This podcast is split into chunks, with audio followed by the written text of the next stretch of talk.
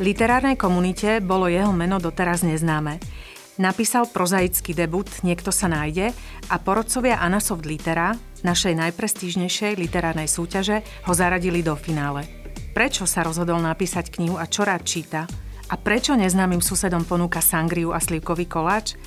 V nasledujúcom rozhovore nám na tieto, ale aj iné otázky zodpovie Dušo Martinčok. Moje meno je Monika Naďová a toto je podcast Knižná revy, podcast o literatúre a spoločnosti.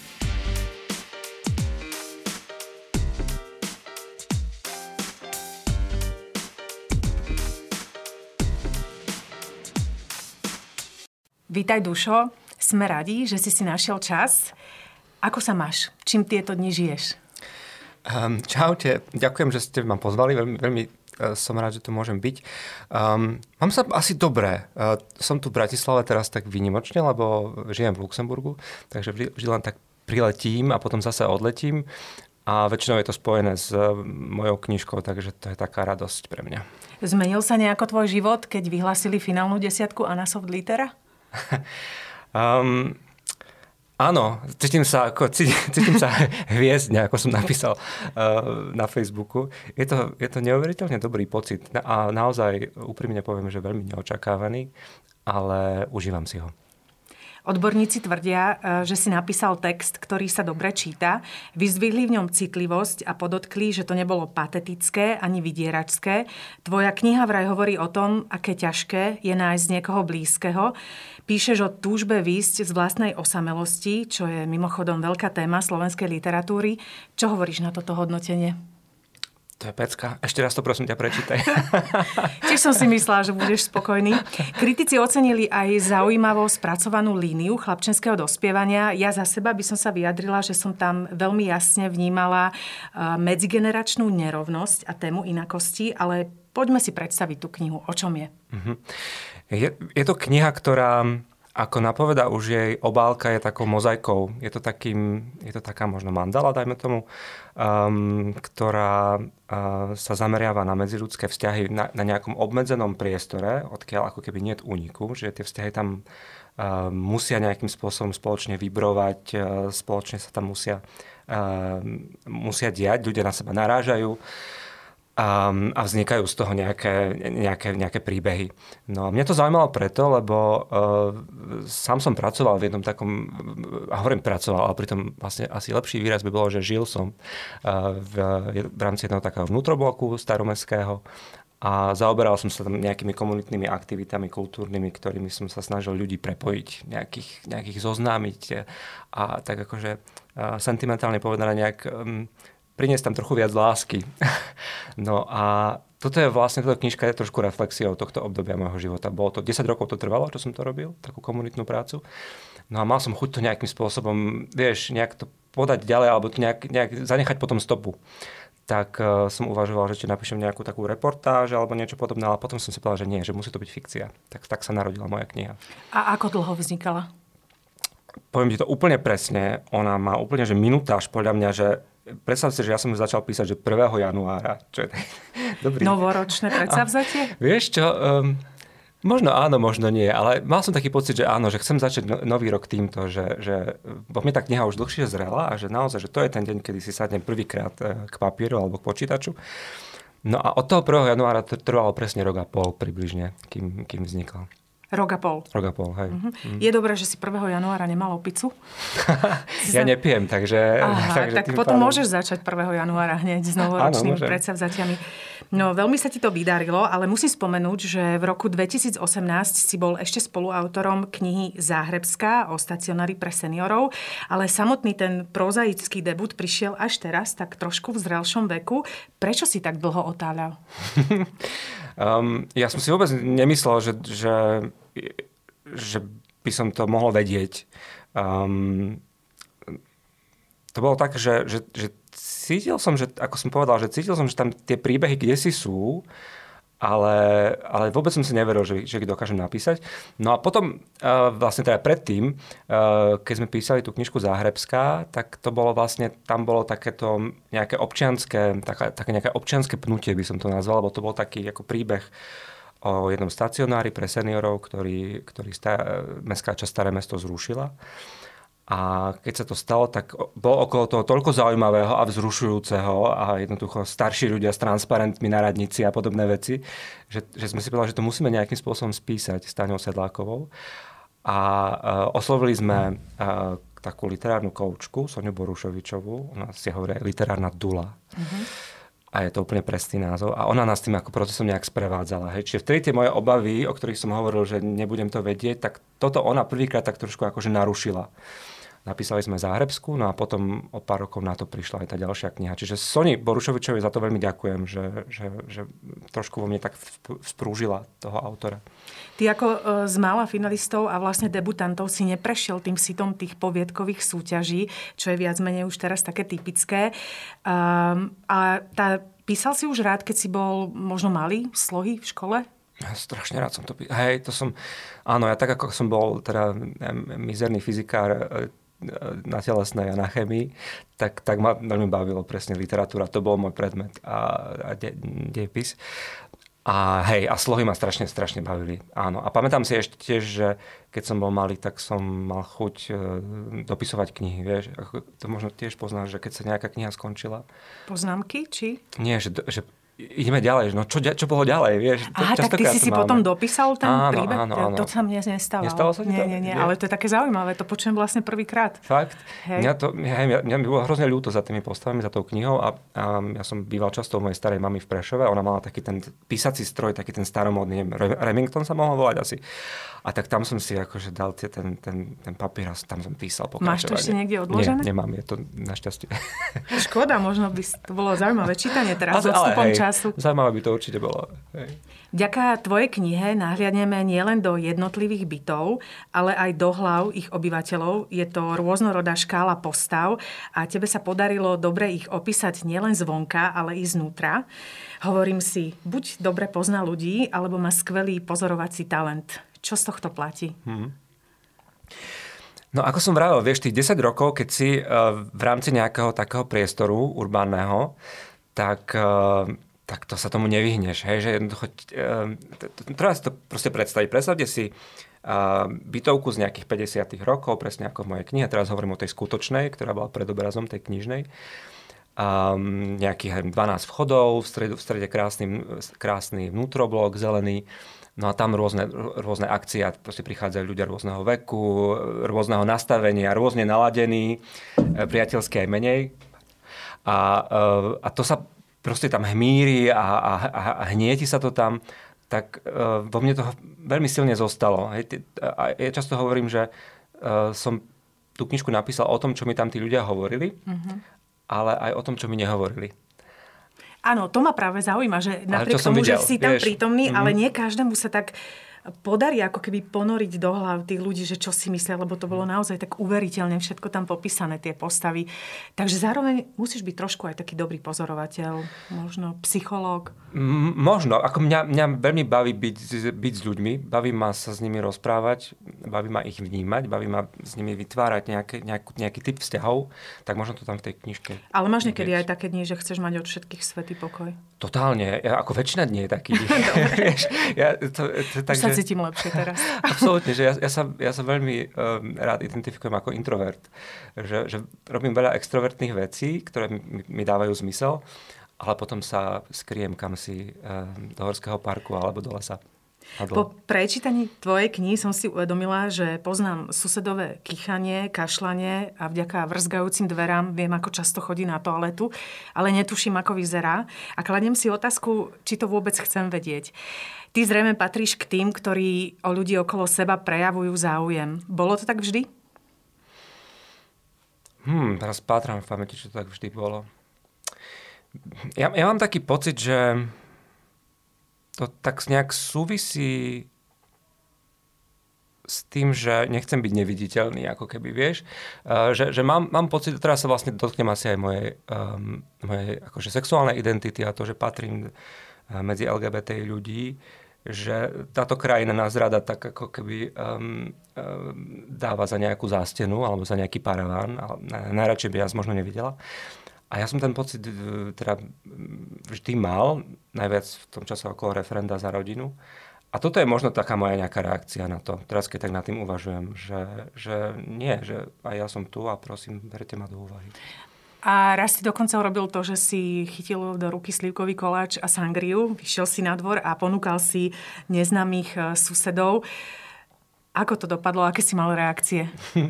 to je, toto keď hovoríš, tak e, prvý, prvý pocit, ktorý sa mi s tým viaže, že je pocit absolútne paralizujúceho strachu že čo, čo, čo ti to napadlo? Hej, hovoril mi ten môj vnútorný hlas, vnútorný kritik, že toto nerob, že to je zbytočné, veď na čo? A ešte možno ťa niekto aj e, za to nebude mať rád, alebo čo.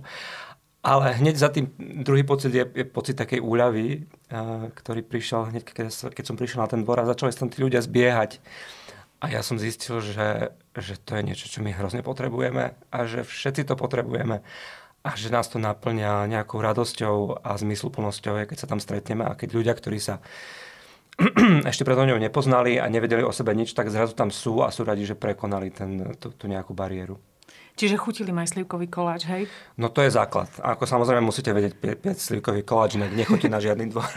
to je možno taký tip pre našich poslucháčov, že ak majú problémy s nejakými susedmi a chceli by to urovnať, tak slivkový koláč, prípadne sangria možno ešte lepšie zaberie. Úplne, úplne. Pre mňa, vieš, to je tak, že to jedlo a to stolovanie, to je niečo také úplne že základné um, pre nás, pre ľudí. Že nás to sprevádza podľa mňa od kedy sme. A je to, vzniká pritom nejaký taký, taký zvláštny typ intimity. Takže toto je naozaj, naozaj kľúč a prostriedok, ako, ako sa prepájať, podľa mňa. A ty si ešte urobila aj takú vec, že si si susedov pozval k sebe do bytu a tam sa konala domová schôdza. To dopadlo ako? Ja sa tu usmievam, pretože uh, ty si rovnakú v podstate scénku napísal aj v knižke. Uh, ono to bolo veľmi dramatické a vtipné a patrí to medzi moje také najobľúbenejšie scénky. Takže čerpal si vlastne z toho tvojho, z tvojej reálnej skúsenosti, z tvojho bytu? No tá, tá scéna, čo je v, v knižke, um, v kapitole Zoja sa vracia, tam je to taká celkom dramatická, vypetá, uh, vypetá scéna, ale možno aj celkom vtipná. Um, tak to je také ako, to je skôr takým dajme prvý zážitok z tých domových schôdzí, hej, že to je to, čo ma vyprovokovalo k tomu, aby som ich potom možno skúsil premiestniť do, do prostredia môjho bytu alebo na ten dvor. Že, že sa mi zdalo, že to v tej nevetranej chodbe, mm, zle osvetlenej, že to bol naozaj proste priestor, priestor nepriateľstva, hej, alebo takého no, možno až dokonca pohrdania. Um, a stalo sa mi, že dobrý prostriedok na to, ako to negovať, je, je vlastne otvoriť súkromie a pozvať ľudí do obývačky a dať im svoje vlastné šálky um, a, a čaj a kávu a, a sangriu alebo čokoľvek. Nepoznám nikoho, kto by otvoril dvere do obývačky a pozval tam všetkých susedov z bytovky, ale ešte trošku ťa upodozrievam, že si to robil zámerne, aby si mal potom skvelý materiál do knihy, lebo ja mám pocit, že si to fakt dobre zúžitkoval. Niekoľkokrát som sa pri čítaní tvojej knihy z chuti zasmiala. Hovorím o 63-ročnej dáme, ktorej orgazmus preplácala zdravotná poisťovňa. Pobavil ma aj 40 ktorého pri masturbácii vyrušil telefonát od mamy a vtipný bol aj dialog medzi mladúčkou finančnou poradkyňou a zatrpknutým dôchodcom. Tie grotesné situácie tam podľa mňa veľmi dobre fungovali. Bavil si sa aj ty pri ich písaní?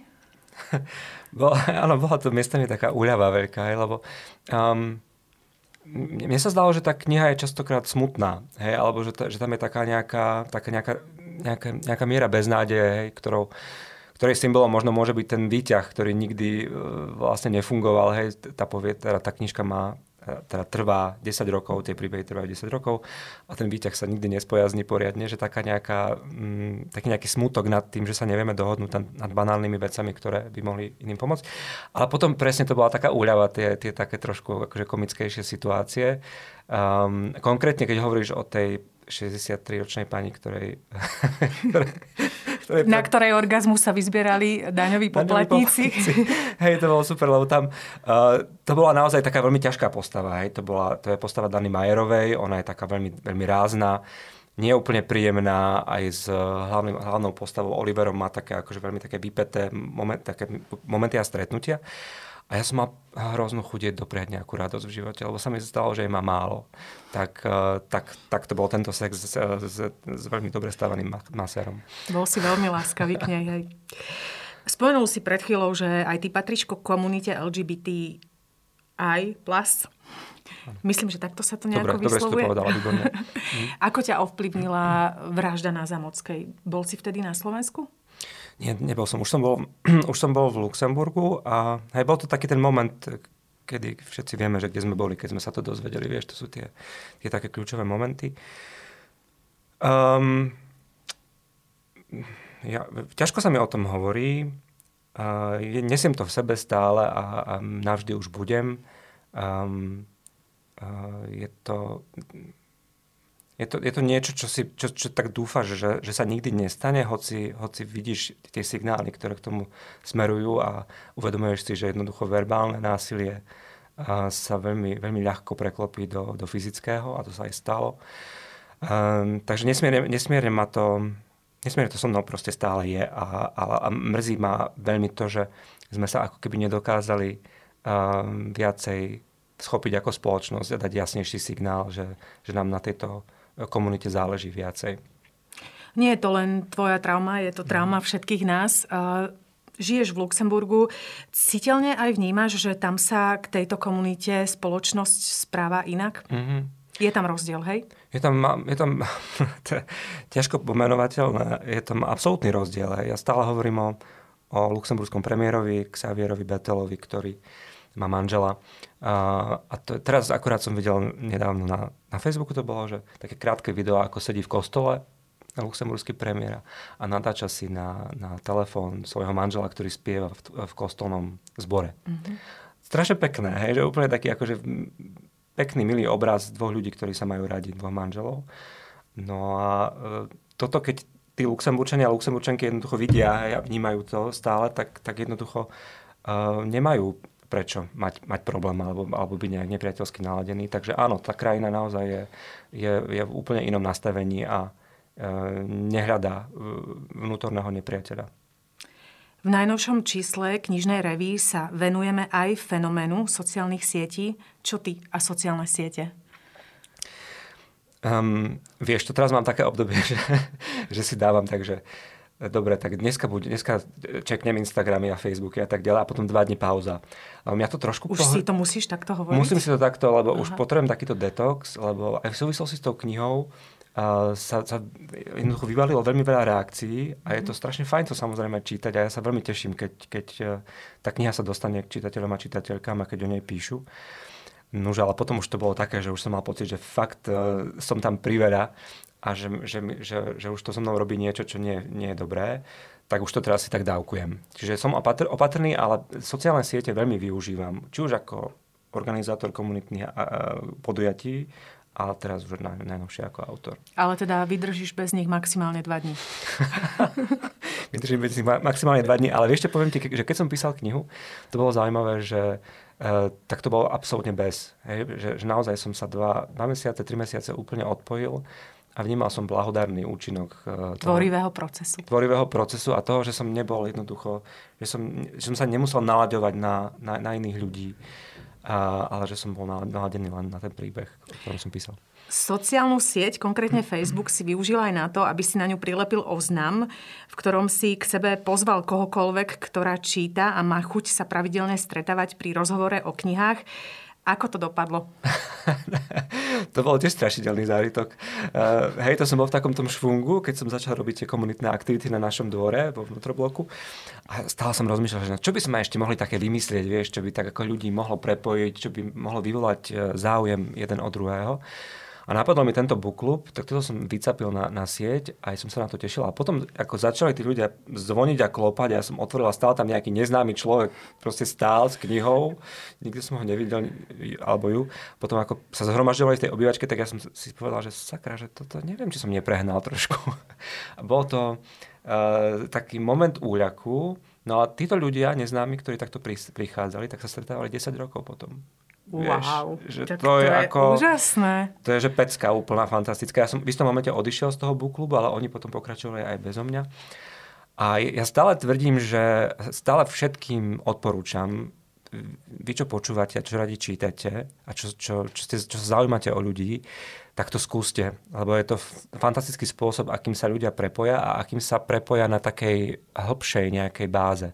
Lebo keď hovoríme o knihách, keď hovoríme o príbehoch, tak nevyhnutne začneme hovoriť aj o sebe, o svojich strachoch, o svojich uh, láskach, o svojich obavách. A tým pádom vzniká ten, uh, tá nejaká dôvera, nejaká intimita, nejaký vzťah. Čiže toto je pre mňa skúsenosť, ktorá je, je veľmi radostná. Každému to odporúčam. Ešte poslednú vec, čo poviem k bookklubom je, že, že vlastne som založil 5 už vo svojom živote a 3 z toho stále, stále fičia. To sú skvelé výsledky, ale taký bukla má aj teda svoje pravidlá a ja som z dobrých zdrojov počula, že si bol striktný. Kto ti to povedal? to neprezradím, ale vraj, keď sa mala tá skupinka diskutujúcich takú tendenciu odkloniť od témy, tak vždy si včas teda sa ozval a priklonil si ich naspäť k téme. Takže ono, aby sa to nezvrhlo na, nejaké, na nejakú takú debatu o najnovších novinkách zo showbiznisu, takže treba tam nejakého človeka, ktorý to všetko manažuje? Áno, treba tam nejakého jemne nepríjemného moderátora, ktorým som bol ja. Hej. je to dôležité, pretože je to také lákavé, vieš, že, že otvorí sa nejaká téma, ktorá v knižke rezonuje a potom, potom zrazu sa premostíme do nejakých takých, do nejakého takého bohapustého klebetenia jednoducho. A to mňa až tak nebavilo. Takže, takže ja som bol presne ten, ktorý to nejakým spôsobom rámcoval. Čiže bola to pravda, čo som o tebe počula. A zase, prepáč ešte Monika, že, ale zase aj to je dôležité, aj ten sociálny aspekt toho a to klebetenie je fajn. Sme si vždy povedali, že to musí byť taký sandwich, že na začiatku a na konci to dáme a potom ten stred musí byť tá diskusia o literatúre. Čítajú podľa teba Slováci dosť? Nie. Nie, a to si e, zaujímavé, že si použila ten mužský rod. Ja tam, e, pre mňa je fascinujúce to, že, že fakty v tých bukluboch, a ako som povedal, tak už som prešiel piatimi a, a dlho trvajú, tak to je ženská záležitosť. Hej, to, je, to je veľmi zaujímavé pre mňa. Mám také podozrenie, že buď muži nečítajú, alebo sú menej zdielne, ako by sme si želali. Ja som to myslela tak, že celý náš národ Rozumiem, viem, viem, viem, číta viem, dosť. Hej. Ale, ale v tom sa si zhodneme, že no, keby sme čítali viac, tak mm. jednoznačne žijeme v lepšej spoločnosti a stačí vlastne na to tak málo, že zajsť do knižnice. Presne. A tá, tá je väčšinou, že cez cestu častokrát, hej, že na, napríklad staromestská knižnica v Bratislave, že máš, máš 5 pobočiek, že naozaj na každom kroku sa nejaká nachádza a oni sú výborné. Zajdite tam, keď ste v Bratislave. Presne, keď nás teraz počúvajú nejakí posluchači, ktorí dneska váhali, či zajdu alebo nezajdu, tak my dvaja to jednoznačne odporúčame. Uh, Dušo, na čom teraz pracuješ? Čo chystáš do budúcna? um, ja už píšem ďalšiu knižku. Um, a ja, ty si mi povedala, že nerada hovoríš o tom, čo píšeš a, a úplne tomu rozumiem. A ja zase... Preto nemusíš prezradiť, keď nechceš? Ale ja chcem. Dobre, dobre, ja som vyke... rada. Ja zase vykecám. Um, ja, ja, ja som Predtým, ako vznikla knižka Niekto sa nájde, tak som písal knižku o jednej z postav, ktorá potom skončila v tejto zbierke poviedok, alebo v poviedkovom románe.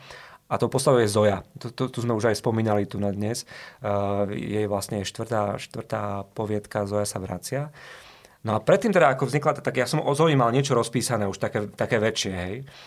A teraz to vlastne dokončujem. Hej. Teraz, teraz som sa k tomu opäť vrátil, čiže e, nebude to nejaké pokračovanie, alebo nebude to bezprostredne navezovať na túto knižku, ale bude to knižka ako z toho sveta, ktorý, sa, ktorý fungoval, niekto sa nájde. Tak to sa veľmi teším, lebo Zoja bola tiež veľmi zaujímavá osoba z tej, z tej knižky a podľa teba, kedy to asi uzrie svetlo sveta? No, uh, Monika, začal som písať 1. januára opäť. Čiže, čiže, wow. Čiže, čiže je to... Uh, 1. januára 23? Teraz, teraz hej, okay. 1. januára, hej, presne. Čiže pokiaľ to pôjde tak ako s predchádzajúcou, tak nejaký rok a pol to, tomu chcem dať. Nechcem to zbytočne urýchľovať. A je to fajn, keď si človek vydáva knižky sám, že vlastne, že si je sám, uh, sám si o tom rozhoduje, že kedy vyjde. Ešte jednej témy sa dotknem. Ty si založil občianske združenie e, Zrejme. Je to o medzigeneračnom dialogu. A vlastne už aj z tej tvojej prvotiny spoluautorskej, kde si písal o stacionári pre seniorov, je zrejme, že máš vzťah k seniorom, ale ono to je veľmi vidieť aj v tejto knižke, niekto sa nájde, kde vystupovalo niekoľko seniorov, ty si ich veľmi uveriteľne opísal. Vlastne aj jedna z tých hlavných postav bola seniorka. Kde sa v tebe vzal ten vrúcný vzťah k seniorom? Že, čo bol taký prvý impuls? Nie, niekde v rodine? Úplne, úplne s tým nie som istý, ale ako faktom je, že mňa istý, istý moment môjho detstva, alebo teda istý, istý časový interval v mojom detstve ma vychovávala, vychovávala moja stará mama, Magduška, v Prešove. A k tomu sa viažu veľmi silné moje, moje spomienky, aj, aj súvisiace s čítaním, aj s písaním, ale proste taká nejaká, keď idem takého, do takého nejakého radostného momentu vo svojej minulosti, tak, tak idem tam. Takže možno to nejakým, nejakým spôsobom súvisí, ale potom tá, tá druhá kapitola je tá, o ktorej sme už hovorili, a to bol ten stacionár pre seniorov na Záhrebskej ulici, čo bol vlastne príbeh boja za zachovanie nejakého miesta, kam by mohli starší ľudia chodiť. A to vo mne veľmi silne zostalo a vďaka tomu sme vlastne založili aj s Táňou Sedlákov a s ostatnými kamošmi a kamoškami občianske združenie zrejme. Čiže tam, tam sa asi spája toto z mojej rannej mladosti a, alebo teraz detstva a táto skúsenosť. Naša spoločnosť sa k seniorom správa ako podľa teba? Ako keby sme si mysleli, že nimi nikdy nebudeme. Takže tak to podľa mňa hovorí všetko. Um, No, hej. A to sa teraz nebavíme o politikoch, mm-hmm. ktorých sa v televíznych debatách oháňajú dôchodcami, ale ako keby sa málo hovorilo o starobe ako takej, o smrti, chorobách, o smrti, o, o, o našej konečnosti, starnutí, všetko, čo s tým, čo s tým súvisí. Hej. Máme takú veľmi akože nejakú sploštenú predstavu o tom, ako to je, ako by to malo byť. Máme veľmi uh, zúženú predstavu o tom, že čo starší ľudia potrebujú a čo by ich malo baviť a ako by mal vyzerať ich deň, aké aktivity by mali vykonávať. A, a súvisí to aj s tým, že sa ich veľmi často na to nepýtame, hej, že my si tak myslíme, že vieme, ale nevieme. V Luxemburgu k ním majú iný postoj? Vieš čo, toto úplne neviem. Ja, tam akože túto časť, e, ktorú akože rozvíjam v Bratislave, tak v Luxemburgu veľmi nie, ale minimálne čo vidím je to, že na každom kroku je tam nejaké, nejaké úplne že fantastické zariadenie pre seniorov. Hej. Už len keď idem do práce, tak míňam dve, dva, dva také priestory, veľmi moderné. Vidím tam mm, jednoducho úplne, že fan, vidím, vidím tam, že toto je spoločnosť, ktorej na tom mimoriadne záleží. Že toto, toto sú naši starší a my chceme, aby sa mali fajn. No a neviem, či to úplne takto vidíme aj u nás na Slovensku. Mám na teba pripravených 10 otázok, ktoré kladieme všetkým autorom a autorkám u nás v štúdiu. Čo je tvoja prvá spomienka v živote súvisiaca s knihami? Zase sa vrátim k mojej starej mame, Magduške. Um, presne, to, to, to, to je ten jej sekretár a jej knižnica. Ona mala, mala veľmi rada čítala a pamätám si z detstva jednoducho tú vôňu, tie, tie farby, ten, ten vnem tých kníh a na jednej poličke mala čitateľské denníky svoje. Že každú knižku si napísala si krátky obsah tej knižky a nakoniec dala hodnotenie, že páčila, nepáčila, nudná, um, nikdy viac a tak ďalej, a tak ďalej. To ma hrozne bavilo čítať, čítať po nej. To Takže, už sa asi tiež nezachovalo. Mne sa zdá, že to kto si ešte má v rodine. Aha. Dúfam, že áno, lebo toto je taký veľmi dôležitý veľmi artikel. Spomienka. Áno, áno, presne. Čo potrebuješ okolo seba alebo v sebe, aby si si mohol sadnúť k počítaču a písať? Mm, závisí, v ktorej, v ktorej fáze toho procesu som. Keď som tej úplne prvej, tak potrebujem zvyk. A ja som si tak vytvoril, tiež to mi poradila Sonia Borušovičová, že, že vytvoriť si zvyk, že každý deň písať, a to, to presne robím, a, ale mať, mať od seba realistické, možno nízke očakávania. Čiže minimálne tri vety napíšem každý deň. A ten zvyk je veľmi dôležitý, pretože stále som ako keby v tom príbehu s tou postavou svojou. A, takže toho sa držím. No a druhá vec, čo potrebujem, je už keď píšem tak, že už naozaj ide do tuhého, tak potrebujem proste samotu a zníženie všetkých vnemov a zmyslov na minimum. Žiadnu hudbu? Vieš čo, hudbu práve, že hej, napríklad keď som písal túto knižku, tak som uh, neprekvapivo počúval Kate Bush ale to som si dal tak, že iba Kate Bush, že žiadne také, že proste, že playlisty a všetky možné štýly a interpreti, interpretky, ale dal som si, že budem počúvať len Kate Bush. A veľmi, sa, veľmi mi to pomohlo, že som proste bol vo svete len jednej, jednej osoby vnútornom a v jej hudbe a veľmi to tú knižku aj ovplyvnila a vlastne tá Kate tam aj trošku je. A najlepšie sa ti píše ráno, na obed, večer, v noci? Keď som písal túto knižku, bol som vlastne na ostrove Krk v Chorvátsku, tam som vlastne sa tomu venoval dva mesiace celý čas, tak to bolo, že od rána do večera v podstate, ale myslím, že najviac to išlo, išlo ja som skôr ten ranný typ. Mm-hmm. Hej. Keď má človek takú čistú hlavu, áno, si k tomu sadne. Áno, presne tak. Hej. Pociťuješ pri písaní úzkosť alebo radosť? Hmm. Hmm. Radosť. To, to mi ako prvé napadá. Sú tam, to, to sú te, presne také tie, tie vlnovky nejaké, že potom prichádzajú momenty, že um, veľmi výraznej seba pochybnosti a presvedčenia o tom, že to, čo píšem, je, je banálne, trápne a ne, nemá šancu to nikoho osloviť. A potom prídu také tie momenty, také úplné euforie, že ale to je dobré, to je super, to sa mi podarilo dnes. Hej, že takto sa to strieda nejak zaujímavo. Ale, ale keď si spomeniem na, na vznik tejto knižky, tak, tak to bola veľmi radostná skúsenosť. A hlavne kvôli tomu, čo som hovoril, že, že som akože znížil ostatné vnemy na, na minimum a tak som naozaj že precítil ten prítomný okamih najviac, ako sa mi to doteraz podarilo. Zažil si aj niečo také ako písateľský blog, že sa ti nechcelo a vlastne nešlo ti to písať?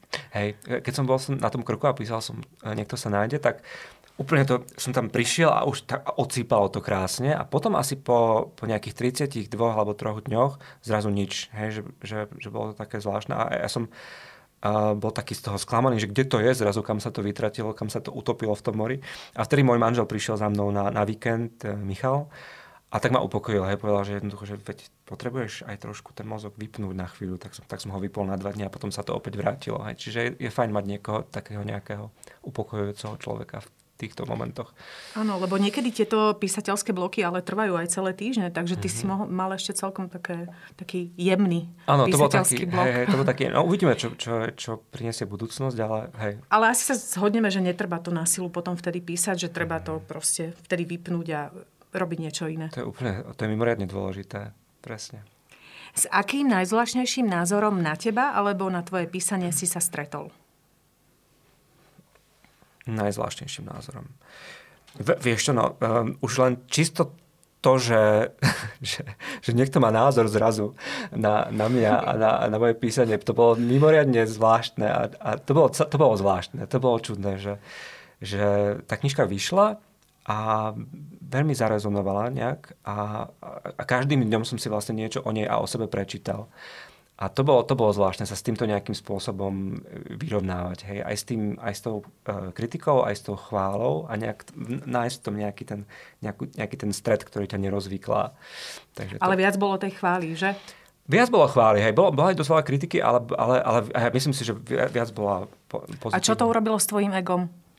úplne ho to tak akože nafukovalo ako, ako cesto, keď, keď do neho dáš veľa, priveľa droždia. um, áno, ale akože hovorím, bolo to také vybalancované, hej, že, že naozaj, že, že mal som pocit, že, že tá spätná väzba je taká obojaká, že, že mal som momenty, kedy som sa tak akože skľudnil potom. Kto alebo čo ti v slovenskej literatúre chýba? Mňa veľmi baví slovenská literatúra. Teraz, ako, teraz ja čítam všetky Anasoft knižky vždy, vždy som to mal tak, že som prečítal minimálne dve. Hej. Vždy tú výťaznú a potom nejakú ďalšiu. Ale teraz, teraz mám pocit, že som akože s nimi v partii, čo je také neuveriteľné, tak, tak ich chcem, chcem čítať a veľmi sa mi to páči. Um, vieš čo, no, čo mi chýba? No ja by som, po, ja chcem viacej queer autorov a autoriek, samozrejme, ale veľmi sa teším, že tieto Anasov knižky, že táto téma úplne, že mám pocit, že skoro v každej nejakým spôsobom sa odráža. Hoci niekde úplne minimálne, ale že, že tam je. Čiže v tomto, v tomto musím povedať, že mám radosť, že slovenská e, literatúra nás vidí. Aj si sa osobne stretol s ľuďmi z partie, ako si ich teraz nazval, s niektorými z nich? Nie, ale neviem sa toho dočkať. Najviac sa teším na Dominiku Moravčíkovú. S ňou už mám taký Instagramový nejaký vzťah, e, že si srdiečkujeme veci a tak ďalej. A jej kniha sa mi nesmierne páčila. Neviem, neviem ju ani viac, e, neviem ju ani proste adekvátne vynachváliť. Je krásna, je vášnivá, je, je mystická, je, je hlboká a naozaj neuveriteľne píše Dominika. Takže a... na ňu sa tak, tak, tak strašne teším, že až. Absolútne podpisujem všetko, čo si práve teraz povedal o jej vydarenom diele. Uh, mali by sa umelci angažovať v dôležitých spoločenských témach? Mm, no. Ja neviem, neviem veľmi hovoriť za iných, ale ja, ja si neviem predstaviť, že, že že by som sa ja napríklad neangažoval, že by som, keby, keď mám nejakú platformu alebo nejaký priestor, takže by som sa nepostavil za veci, ktoré sú pre mňa dôležité. A pre mňa aj umenie, ktoré, ktoré nie je angažované, alebo ktoré nemá nejakú, ktoré trošku neprovokuje, alebo ktoré nehovorí niečo, čo možno nie všetci chcú počuť, tak to je také trošku nudné možno umenie. S ktorou známou osobnosťou by si chceli ísť na pivo a čo by si sa jej opýtal? S Dominikom Moravčíkom. tak ak nás teraz Dominika počúva, tak toto sa ťa chce dušo opýtať. A z ňou aj chcem ísť na pivo a chcem, chcem sa aj opýtať, že ako, to, to, ako toto dala, ako urobila, ako, ako napísala aký, tú, tú zbierku poviedok Dom prejelenia a aký bol jej proces. Veľmi sa to teším, ale poviem ešte možno iné meno. Uh, v tej mojej knižke sa, sa ten dom, o ktorom píšem, nachádza, nachádza na ulici Kalinovej a tá ulica je nazvaná, je to fiktívna ulica, nazvaná podľa Agneši Kalinovej, to je známa slovenská novinárka, filmová kritička, známy hlas Slobodnej Európy. A ona je pre mňa úplne fascinujúca osoba, preto som tú knižku aj takto nazval. A ja s ňou by som sa chcel stretnúť a, a porozprávať, žiaľ to už nie je možné, ale uh, vieš, čo sa mi podarilo zase vďaka nej a vďaka tejto knižke, že som sa zoznámil s Janou Juráňovou, ktorá napísala rozhovor, uh, knižku rozhovorov s Agnešou Kalinovou, Mojich 7 životov, a aj s dcerou Agneše Kalinovej. Takže, takže vlastne sa mi toto ako keby nejakým spôsobom uh, splnilo vďaka, vďaka knižke, ktorá sa ku mne dostala. Čiže to je, to je sranda, že tie knižky takto vedia otvárať cesty k ľuďom. Ktorú knihu by si podľa teba mal prečítať každý? Túto, ktorú som práve povedal. Ešte raz opakujem, je to knižka, ktorej autorkou je Jana, Jana Juráňová, vyšla v Aspekte a jej názov je Mojich 7 životov. Je to učebnica uh, dejín Slovenska 20. storočia, ale keď poviem učebnica, tak veľmi, veľmi zábavná, živá a taká, ktorá vás vtiahne a veľa vecí pochopíte. Napríklad uh, tam je proste, Agneša opisuje ako ona je prešovčanka, e, vyrastajúca v židovskej rodine a že jedného dňa jednoducho musela odovzdať na miestny úrad korčul a, a lyže pretože Židia nemali právo sa ísť korčulovať e, tam, kde ostatní obyvateľia ani sa lyžovať.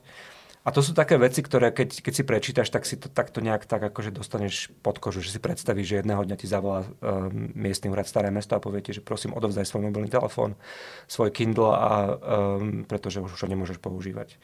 Takže veľmi, veľmi všetkým túto knižku odporúčam. Mnoho ľudí si teraz povie, no môj milý, aby som si to veľmi rád prečítal, prečítala, ale ja nemám čas. Ty kedy zvykneš čítať? Tie bookluby boli výborné na toto. Vieš, že, že ja presne s týmto takisto bojujem, že, že, že zrazu je 11 hodín a, a nič som neprečítal, ale sa snažím, snažím sa čítať každý deň. A bookluby boli na to výborné, pretože tam ne, nemôžeš ísť proste s tou hambou, že si neprečítal knihu, takže to ťa nutí ten čas si nájsť. A vďaka ním som aj oveľa viacej čítal ako teraz. Keď teraz som v Luxemburgu a nie, nie som v žiadnom bookklube. Nož ale ako, ako hovorím, toto sa snažím, aby bolo tiež jedno, jedným z mojich zvykov každodenných, že, že čítam rovnako ako si proste ako cvičím večer alebo si myvám zuby, tak to chcem, aby bolo akože integrálnou súčasťou každého dňa. Čiže najviac asi večer pred spaním, alebo popri cestovaní, ty veľa lietaš? Áno, presne tak, to si, to si vystihla a hej, mne to aj pomáha potom akože dobre zaspať. Ja teraz budem e, citovať jednu známu slovenskú spisovateľku, ktorá raz na besede povedala, že vy prídete na poštu plnú ľudí čakajúcich, zamračíte sa, ja sa usmejem, vyťahnem si kabelku a čítam. Vyťahnem si knížku z kabelky a čítam. Takže ja si myslím, že naozaj čítať môžeme kdekoľvek, len musíme mať pri sebe tú knižku. Presne. Čoho sa bojíš? E, bojím sa to, čo, sme, čo som ti už povedal na začiatku, možno bojím sa tej neviditeľnosti. Ja um, mám takú jednu meditáciu, nebudem ju tu akože podrobnejšie vysvetľovať, ale v podstate uh, ide o to, že akýkoľvek nejaký negatívny pocit človek má, tak sa do neho ponorí a skúma ho a zistuje, čo je za tým. A väčšinou mne z toho vychádza, že tam je vždy pocit e, strachu z, z neviditeľnosti. Z toho, že jednoducho, že, že nie som, že, že to, čo cítim, nie je pre ostatných dôležité, že to, čo potrebujem, nie je videné a nie je, nie je brané do úvahy. Čiže toto je niečo, čo podľa mňa možno sa aj v tom, čo robím, odráža, že, že sa snažím, aby sme neboli pre seba neviditeľní. Kedy si si naposledy povedal, to je krása? Vždy si to poviem, keď idem do lesa a chodím tam každý deň skoro. V Luxemburgu máme taký les, že Bambeš, to je taká trošku luxemburská odpoveď na Horský park, taká akože košatejšia a väčšia. A, tak tam si to hovorím, a to je úplne neuver... A tam, tam je taká nejaká klíma, taká vlhkosť, že, že tam máš, máš zelený les vlastne stále, aj keď tam nie sú listy, tak máš tie kmene obrastené takým úplne, že si to zeleným machom, že vlastne ten, tá, ten pocit zelenia je tam cel, celoročne, tak to je krása. Ale ešte musím povedať jednu vec. Bol som v kine na, na úžasný film, film o Emily Bronteovej. Mm-hmm. Volá sa Emily. a neviem, či ho hrajú aj tu, ale veľmi, veľmi ho všetkým odporúčam. Je to, je to nádherný film o žene, ktorá zomrela príliš skoro, zanechala nám burdové výšiny za sebou. Mm, a je to vlastne o tom, že aj taký akože zdánlivo banálny život môže byť predlohou na úplne že nádherné literárne dielo. A posledná vec, čo k tomu poviem, je, že um, má to nádherný soundtrack, ktorý, napi- ktorý, ktorá autorom je poľský skladateľ Abel Korzeniovský tak to vám tiež všetkým odporúčam, pustite si to, je to krásne. Tak práve sme dostali aj dobrý filmový tip. Ďakujem pekne, že si prijal pozvanie do našho podcastu, Dušo. Bolo mi potešením. Ďakujem ti, Monika.